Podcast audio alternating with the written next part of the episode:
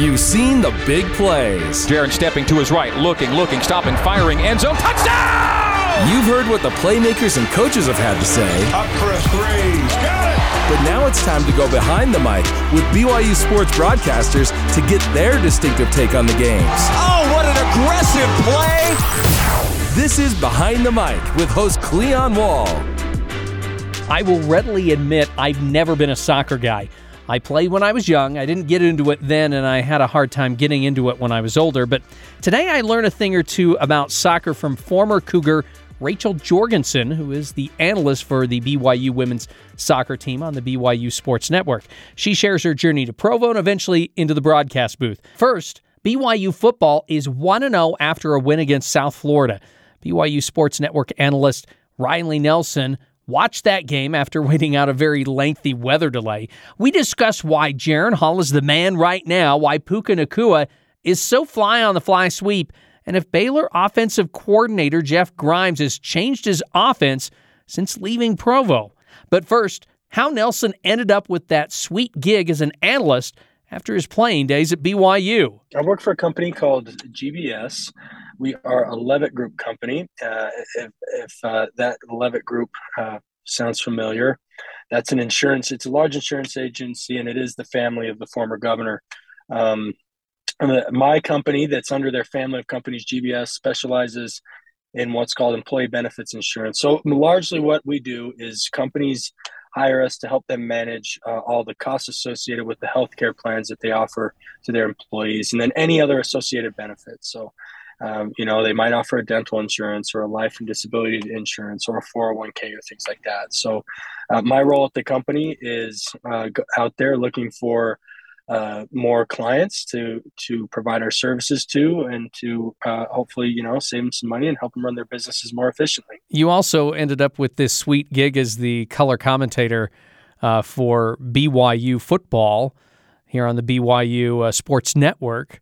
How did you end up with that job? Because Mark Lyons was the longtime color commentator for radio from the 70s all the way up into just a few years ago. How did you end up uh, getting this sweet gig? Yeah, is uh, I you know I don't think any job does even the even the big TV jobs. Well, maybe some of the biggest one like the Kirk Herbstreits, but definitely us on radio. It's not enough for your full time gig. So yeah, thank you for pointing out that the radio. While I wish it were, uh, oh, I wish it could be my only job.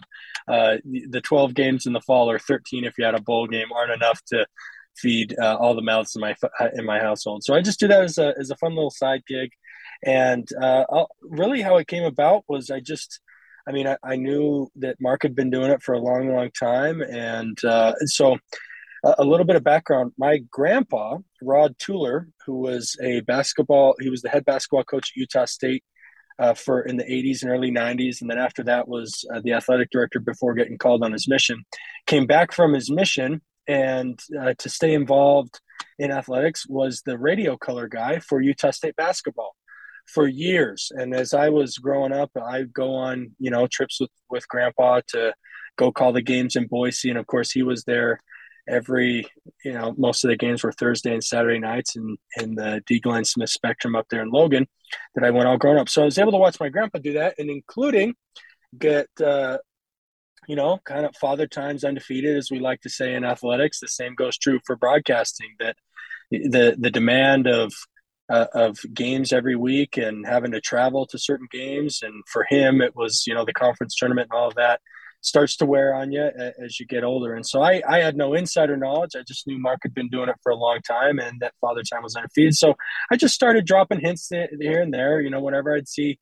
uh, Greg, you know, at, at events because I was a very active alumni. I'd be I'd be around a lot, and whenever I'd bump into people, I'd say, "Hey, whenever Mark uh, whenever Mark uh, hangs it up, I'd love to throw my hat in the ring. And uh, I don't know who all else was considered or, or, who their first choices was. You know, I, I don't know if it was me, but uh, needless to say, I was the one that was able to secure the job four years ago, and it's been an absolute uh, treat for me to be able to participate and do the radio broadcast alongside Greg. Did you have a tryout at all? And was there any aspect of football that's that's kind of been helping you out in your broadcasting?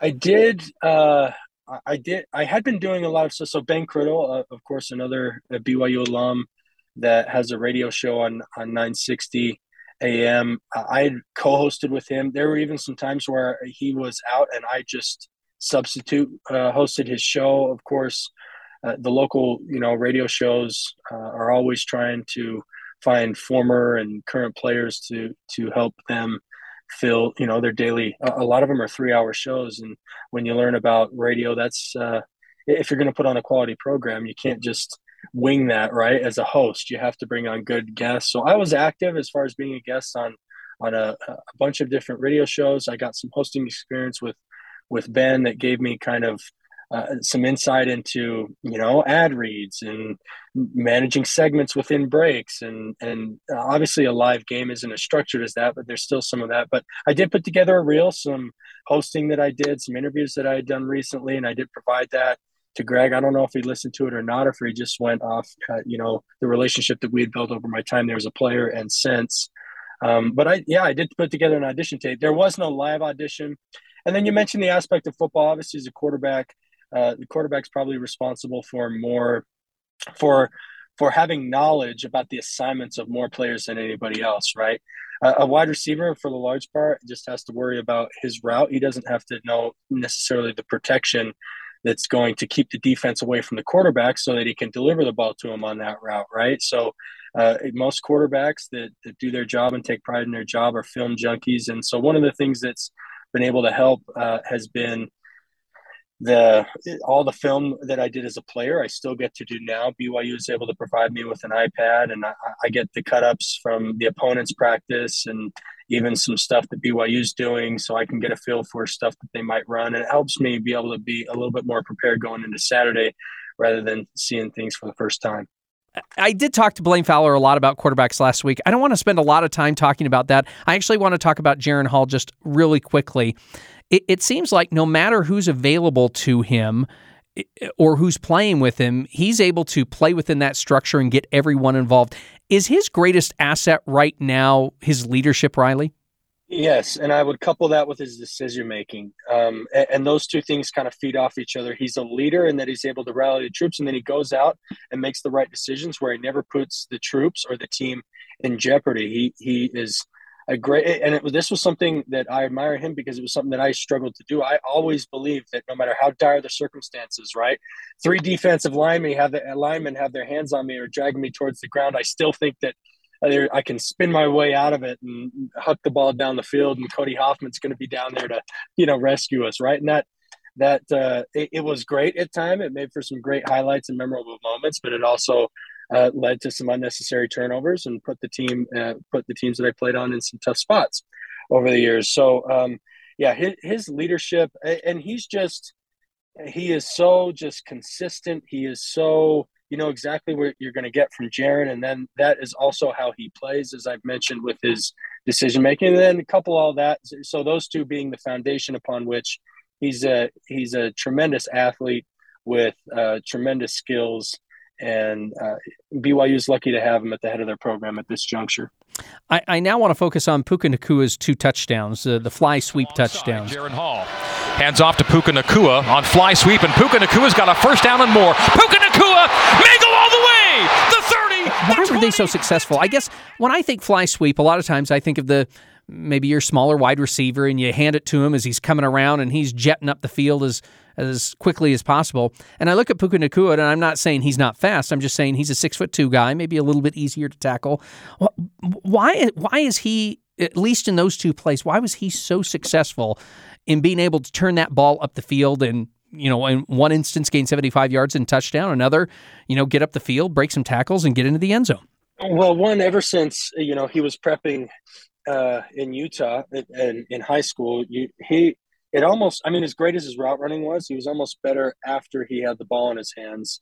Um, so that's one of his innate abilities. And then second to that is you have to credit whether it was Fesi Sitake or uh, Aaron Roderick, you have to credit them with putting the right call against the right defense. And I got to imagine they would have had audibles against that. But like that first play of the game, they caught him in uh, man blitz, which meant that all Puka had, well, first of all, it meant that everybody had to get had to block their guy, But then, as far as Puka was concerned, he had to beat one safety, and by and that safety, or he had to beat one defensive player, and that player was the safety, and it was seven yards down the field. So Puka already had those long legs churning um, to to gain a head of steam and outrun the guy uh, all the way to pay dirt. So it was, uh, I, of course, that's why football, in my opinion, is the greatest game ever played, is because it's an orchestra of all different parts, from the coaches to the players and of course, the guy carrying the ball deserves and gets a bunch of credit.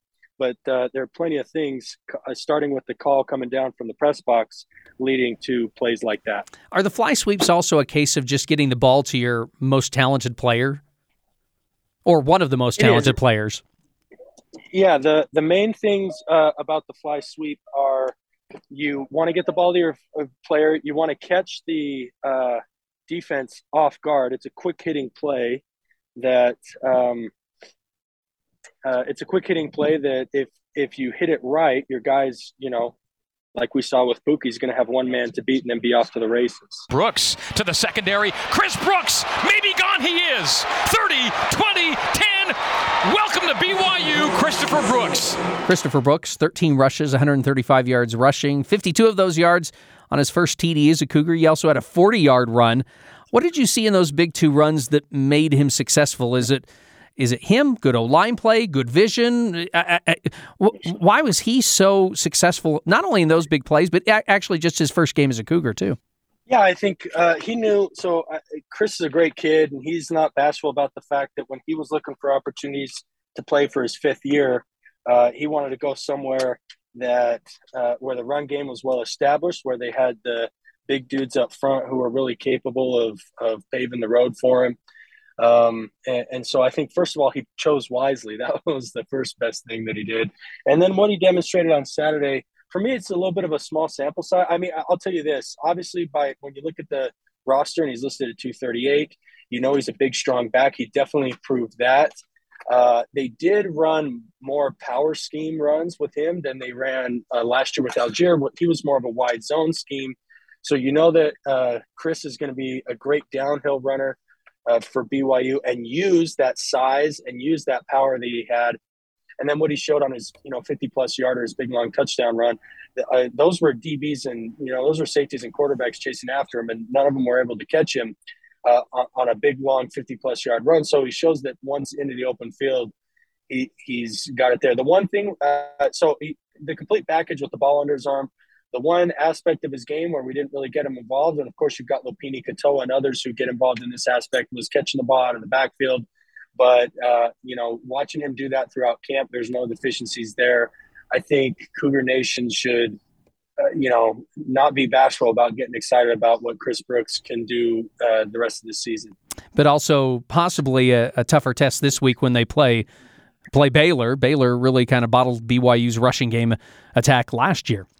Yeah, uh, Dave Aranda is very familiar. You know, he goes all the way back to playing against BYU when he was at Utah. He was on the staff at Utah State, and then uh, have, has uh, bumped into BYU over the years. He was at Wisconsin when they went and played up there, um, and uh, and then more recently that that ugly game against LSU uh, a few years ago. Um, but uh, so Aranda's very familiar with BYU. Of course, there's been some different offensive coordinators that he's faced there but he gets his guys ready to play. One of the core tenets of his defense is effort, and then he's not bashful.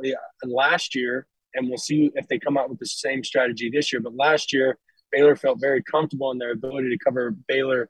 Sorry, Baylor felt very comfortable in their ability to cover BYU's wide receivers man to man, which allowed them to contribute an extra player, an extra run defender to the box, which of course made it easier for them uh, to kind of stymie the run uh, that on top of the fact that you know maybe compared to a South Florida, it's a little bit better matchup athlete on athlete. But uh, just as Baylor, you know, is returning a lot of guys, BYU is returning a lot of guys. They're one year wiser, one year stronger, one year better, and BYU, of course, gets Baylor in their hometown, whereas uh, you know BYU headed down to Waco, uh, playing a day game in Texas. Uh, they got to come up to the high mountain air of Provo and deal with Cougar Nation uh, on a late night home opener, which is a tough task for anybody. And, and, speaking of Baylor, I wanted to talk about Jeff Grimes. He's the former offensive line coach at BYU, offensive coordinator at BYU. Now he's the offensive coordinator at Baylor. What type of offense does does he run, and it, has it really changed much since he left BYU? Coach Grimes' offense is uh, stayed largely the same since his time as BYU. Of course, there's going to be some tweaks here and there. I think he's excited about his quarterback that he's bringing into Provo. Uh, not that Bohanon, who faced BYU last year, was in any way deficient, but I think uh, their new guy, he feels like their new guy uh, brings some other elements, can maybe push the ball down the field a little bit more and maybe contribute a little bit more in the run game. But none of that's, you're not, they're not going to come in with a different identity. Their identity is protect the football at all costs, which means, you know, don't put the ball on the ground in the run game and make good decisions in the pass game. Uh, have success through drives, meaning they're not going to look for quick hits or big play or rely on the big play. Uh, they're going to methodically, uh, they're going to possess the ball. They're going to march the ball down the field, put an emphasis on being good on third down, put an emphasis on being good in the red zone, you know, converting uh, those opportunities in the red zone into, touch, into touchdowns. And uh, so it's not going to be something super sexy. It's not going to be high flying, uh, but it, it sure is effective. And they're going to execute well. They're not going to have self defeating plays. Is the defense more prepared this time around because – it's the second game of the season and they're healthy and they know what to expect from Baylor. I do think this game on Saturday will come down to BYU's defensive performance. I think last year they were good, not great. Obviously, they gave up 30 plus points, and so they're going to be say they were disappointed. But Baylor was a good team, and you were playing on their home home field. Uh, but I think for in order for BYU to beat Baylor, who is a top 10 team uh, by all the polls, they're going to need to um, just be more than good. The, the defense is going to need to do something, whether that's turning the ball over deep in their territory or coming up with a defensive score. Something like that is going to happen. And if it does, is going to need to happen to, you know, give you a high level of confidence that BYU is going to be able to uh, upset top 10 Baylor in their home opener on Saturday night. That's Riley Nelson. We'll have him on again as the football season progresses. Coming up next, Rachel Jorgensen does just about everything for the BYU women's soccer program, and that includes analyzing games. This is Behind the Mic on BYU Radio.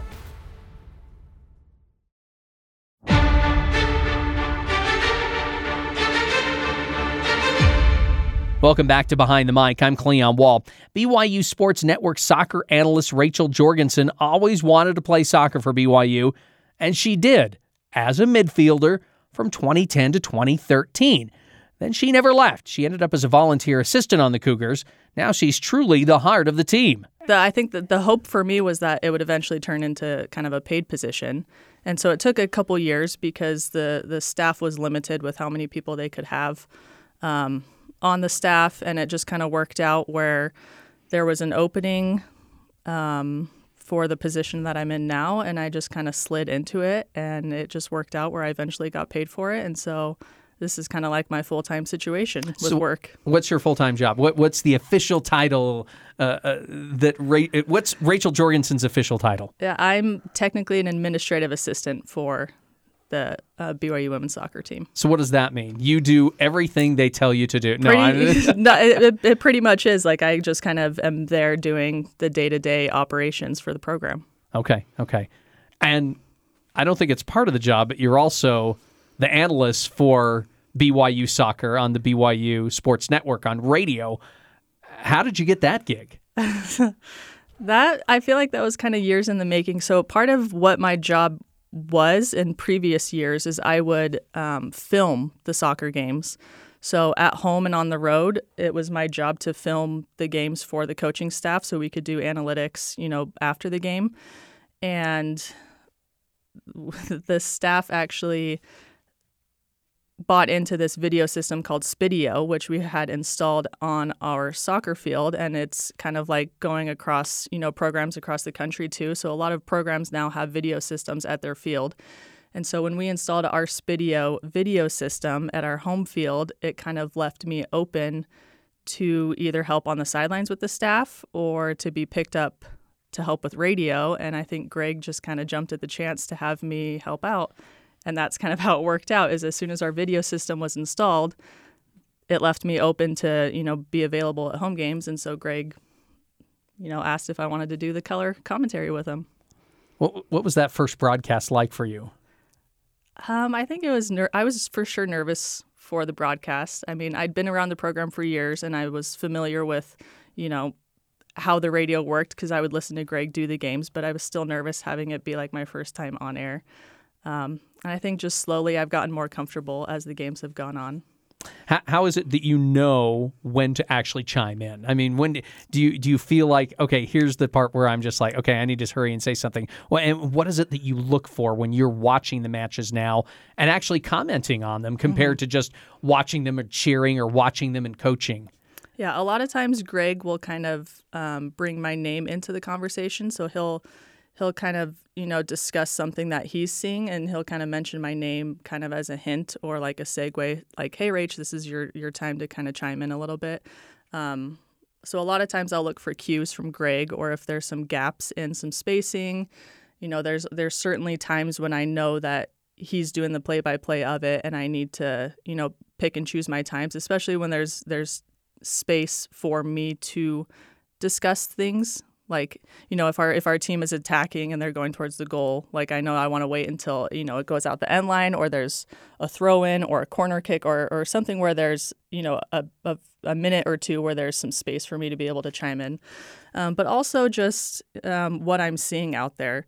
I try to treat it kind of like as a conversation that I would be having with fans if somebody was was there listening. It, it's just kind of like what I'm seeing out on the field and my thoughts on it, I guess. I, I will tell you that uh, my knowledge about soccer is very low. I'm not a huge soccer fan. I will I will readily admit to that. I'm I'm I'm learning as I'm going along. So treat me like I know nothing, okay, okay. Rachel? Yeah. All right. Let's start out with a general question. In your mind, what makes this current iteration of the Cougar soccer team special? I we're coming off of a historic year. First of all, I mean, we went to the national championship last year. It was a heartbreaking loss in the championship.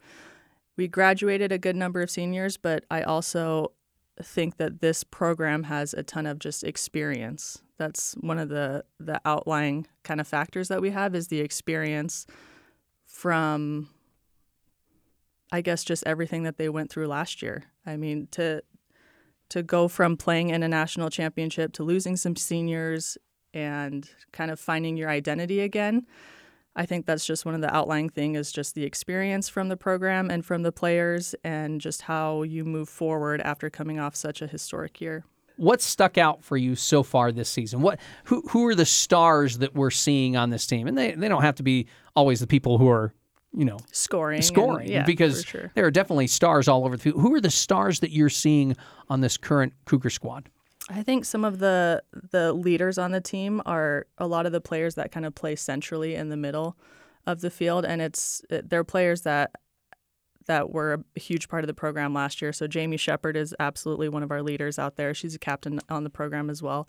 We've got Natalie Wells. She's our senior out there. She's a leader. Um, absolutely. And we've got Olivia Wade and Laveni Vaka. I think those are those are kind of like our core, some of the core returning players that you know a lot of the younger players or even you know just the starters or whoever's out there look to them as kind of a guide of like, hey, what do we do next? Like if we're struggling, these are the girls that we're going to look to to kind of figure it out out there. You've played, you've broadcast games. What is Coach Jennifer Rockwood's philosophy? I mean, she's been with the team since the 90s. I was actually in school when she was the soccer coach. I mean, what is her philosophy and and has it changed with each team that you've noticed since you've been with the BYU soccer program? I, I think a lot of her philosophy is consistent throughout the teams, regardless of who's out there. But um, a lot of um, what the BYU soccer program is built on is consistent year after year with with Coach Rockwood. Um, a lot of the tactics kind of are the same. I mean, there's there's a little bit of give and take depending on what your personnel is and the players out there, but a lot of the key principles with how BYU soccer operates are are definitely consistent throughout the years, even from back when I played. Um, and there there's a little bit of, of differences too with the new coaching staff with Brent and with Steve compared to you know the coaching staff when I played. but a lot of it I feel like remains consistent um, with the day to day and with you know your why for why you're out there and and the reasons for being out there as well. It, is it a team that likes to attack a lot? Is, is is it that type of a team, or is it or in that type of a philosophy? Because it, it seems like this team can score. I know mm-hmm. they play def- they play good defense too, but it seems like this team gets. Is that the mentality? Is we need to attack, attack, attack? Yeah, a lot of times on the whiteboard before um, our games, we have the words score first, score early, and score again out there. And that's kind of one of the philosophies that that we kind of started with last year. That was just like a consistent tactic every single game. That's kind of what's drilled into your mind is score first, score early, score again. And a lot of the ways that BYU presses out there is is defensive minded, but it's also offensive minded as well. So, you know, a lot of the press creates opportunities for the the attack type of thing. And so a lot of the um, tactics are, you know, getting end line, getting your crosses in, trying to get you know the goals in as early as possible for the program. Okay, now you're speaking my language. I'm a I'm a basketball guy, so yeah. I love basketball. So I hear press and it's turning defense into offense or easy yeah. easy goals there. So I, I think I, I, I think I'm almost there with you, Rachel. I, I think I'm I, maybe I I'm getting there, but I, I do want to talk to you about that. I you know I I'm used to football, basketball, designed plays exactly, you know, how mm-hmm. you're going to run. There there may be some freedom out there, but a lot of it is a, a designed play. So for me, the uneducated out here when it comes to soccer, uh, what kind of design plays are there for soccer? And I, I am not really talking about like corner kicks or things like that. I'm talking about yeah. in the flow of the game, how many design plays does this BYU soccer team have?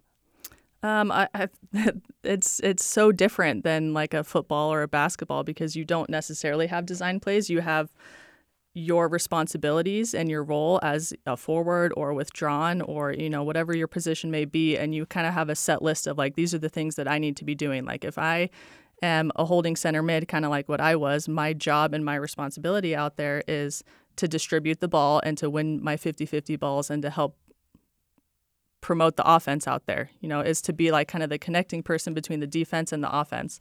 So it's less of like a this is the play that I'm going to run and more of like this is my responsibility.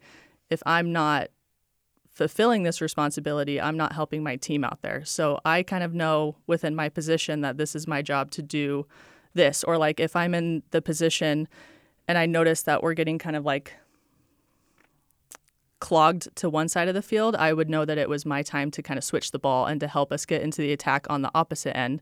And I think it's kind of the the same lines with forwards and with you know with Johns and those players. It's you know if I haven't gotten my shot off in the box, then I know that my job is to get into the box, get into the assist zone, you know, get my shots off, get get my shots on frame too, if that kind of makes sense. Yeah, no, it does. It does. So there are plenty of matches that BYU can still look forward to. I mean, I, I automatically think a match that you would look forward to that I would want to see, of course, is the rivalry match against the University of Utah. So you got that coming up. You always have Santa Clara, you have Gonzaga. What, what are some of the matches that you look forward to the most or that you're looking forward to coming up? I mean, the the matches against Utah are always matches that you are super engaged for and, and, and just looking forward to, especially at home. I think we have Utah at home this year. Um, Utah is definitely one that you always get excited for, especially playing at home on South Field. Um, that's an easy one to get to get hyped up for, but we don't honestly. I don't think we have too many matches coming up before we get into our our um, WCC conference play. But for conference play, you know, you always have the Santa Clara as kind of like a rematch of the you know semifinals last year. They're they're always a team that is a challenge look forward to playing them for sure. Um, Portland is always kind of a, a, match that I think is a is a fun one. Um, trying to think what other ones we've got Gonzaga at home. Gonzaga's doing incredible this year, so they're going to be a great a great matchup as well as Pepperdine. Pepperdine's always a challenge as well. So there's definitely a lot to look forward to. And once you start conference play as well, I mean each each each game is you know that that important that much more important out there because you can't slip up once you start conference play. I mean, a lot of times it comes down to one or two points towards the end of the season. Thanks to Rachel Jorgensen and Riley Nelson for giving us their unique insights. Make sure you download Behind the Mic on all your podcast platforms like Apple or Spotify or whatever, and also leave us a rating or review. Behind the Mic is a production of BYU Radio.